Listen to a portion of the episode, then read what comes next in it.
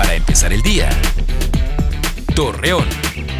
Muy buenos días, miércoles 2 de noviembre le presentamos la información para empezar el día debido a que un terreno baldío es utilizado como basurero y refugio de personas indigentes, vecinos de la colonia Ampliación 5 de Mayo en Lerdo manifestaron su molestia, ya que este lugar es un gran foco de infección e inseguro, por lo que hacen un llamado a las autoridades correspondientes para que les den una solución a este problema.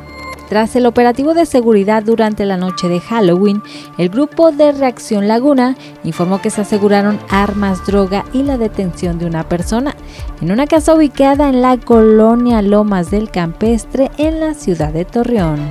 Con el fin de mitigar la proliferación del mosquito transmisor del dengue, Luis Fernando Olvera Martínez, jefe de la Jurisdicción Sanitaria número 2 de Gómez Palacio, invita a la ciudadanía que acuda a los panteones a visitar a sus fieles difuntos, no colocar agua en floreros, ya que ésta se estanca y provoca el incremento de zancudos. Pese al bajo índice de contagios por COVID-19, Gerardo Ibarra, integrante de la Mesa de Salud, detalló que ante las próximas festividades recomienda no quitar el uso obligatorio de cubrebocas en el estado de Durango. Asimismo indicó que los ciudadanos deben continuar con las medidas de higiene para evitar contagios. Hoy se celebra en México el Día de Muertos, tradición muy significativa que simboliza el encuentro entre los vivos y los ya fallecidos.